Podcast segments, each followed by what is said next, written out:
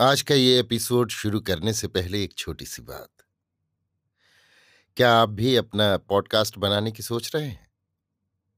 तो anchor try कीजिए। ये पॉडकास्ट बनाने का सबसे आसान तरीका है।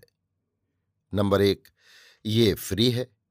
नंबर दो, इसमें कई सारे ऐसे टूल्स हैं जो आपको अपने फ़ोन और कंप्यूटर पर रिकॉर्ड और एडिट करने की फैसिलिटी देते हैं। नंबर तीन आप अपने पॉडकास्ट को डिस्ट्रीब्यूट भी कर सकते हैं, जिससे इसे स्पॉटिफाई और दूसरे प्लेटफॉर्म पर सुना जा सके। तो डाउनलोड कीजिए फ्री एंकर ऐप या विज़िट कीजिए एंकर डॉट एफ़ पर अपना पॉडकास्ट स्टार्ट करने के लिए। ये तो थी एक छोटी सी जानकारी, और अब शुरू करते हैं एपिसोड का सिलसिला। तो आज के एपिसोड में लीजिए सुनिए सूर्यकांत त्रिपाठी निराला के लिखे उपन्यास। प्रभावती का भाग पंद्रह, मेरी, यानी समीर गोस्वामी की आवाज़ में। महाराज सीधे डेरे पहुँचे। दूसरे दिनों से देर हो गई थी। यमुना प्रतीक्षा कर रही थी। महाराज को देखकर प्रसन्न हुई। पूछा, कोई घटना तो देर करने की नहीं घटी?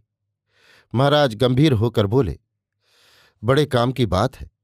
प्रभावती सजग हो गई। यमुना ने संक्षेप में असली बात कहने के लिए कहा। महाराज जैसे ईश्वर का स्मरण करते हुए बोले, जिसके राम रखवारे हैं, उसका कोई क्या बिगाड़ सकता है? वे कहो तो सुई के छेद से हाथी को निकाले। महाराज और कुछ इसी तरह कहने वाले थे कि यमुना से ना रहा गया, बोली, अरे भले आदमी, बात तो बताओ। बीच में ना टोक। ये कह कि तेरे बड़े भाग रहे जो प्रातःकाल उठकर बराभन का मुँह देखेगी। है चिड़िया का मरना, लड़कों का खिलवाड़। बड़ी समझदार बनी घूमती है। पड़ी होती आज वाले चक्कर में तो मक्कर भूल गए होते। यमुना तमतमा उठी कि दे गाल पर एक चाटा। तब तक मधुर धीमे स्वर से प्रभावती ने कहा, महाराज, भाग तो हमारे थे ही, जो तुम मिले। अब ये बताओ कि क्या बात है? हम बाज़ार में टहल रहे थे कि एक औरत ने कहा कि उस मकान की मालकिन आपको बुलाती हैं। हे यमुना, जिधर निकलो, सब देखती हैं। महाराज, ऊपर वाला होठ जरा से कोड़कर निगाह नीची कर मुझे देखने लगे। प्रभावती ने मुश्किल से हँसी को रोका। महाराज कहते गए, कसरती बदन और रियाज की बातें ही और हैं। तू तो यमुना, हमारा स्वभाव जानती है। उसके मरने के बाद दस पंद्रह तो ब्याह आए होंगे। लेकिन हमने कहा कि उन उड़रियाओं की लड़की का ब्याह कर दालिब ऋषि के कुल को कलंक लगाना है। यमुना और प्रभावती दोनों अधीर हो गईं। पर महाराज के क्रम में परिवर्तन असंभव है, सोचकर बैठी रहीं। महाराज कहते गए, पहले तो हमारी इच्छा हुई कि कह दें कि ना जाएँगे।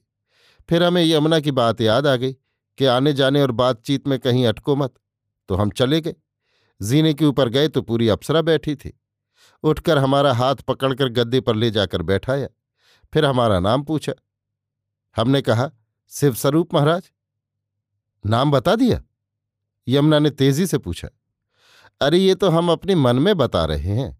हमने कहा शिव स्वरूप महाराज, समय पड़े की बात है कि अब बात करना भी मोहाल हो रहा है। हमने कहा, हमारा नाम है बरमदत्त।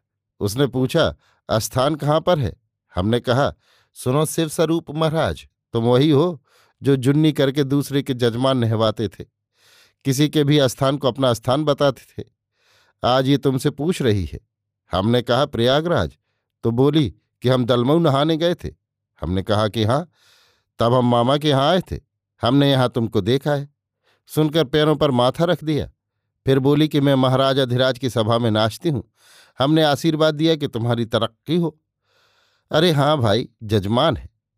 फिर उसने पूछा कि देवी प्रभावती को जानते हैं आप? वो जो दलमऊ के सरदार की लड़की हैं। हमने कहा हाँ उनको देखा है। वे हमारे रिश्तेदार के जजमान हैं। उसने कहा, उनका ये हाल है। फिर महाराज ने वो हाल और उस तवायफ का नाम बतलाया। अभी आप सुन रहे थे सूर्यकांत त्रिपाठी निराला के लिखे उपन्यास।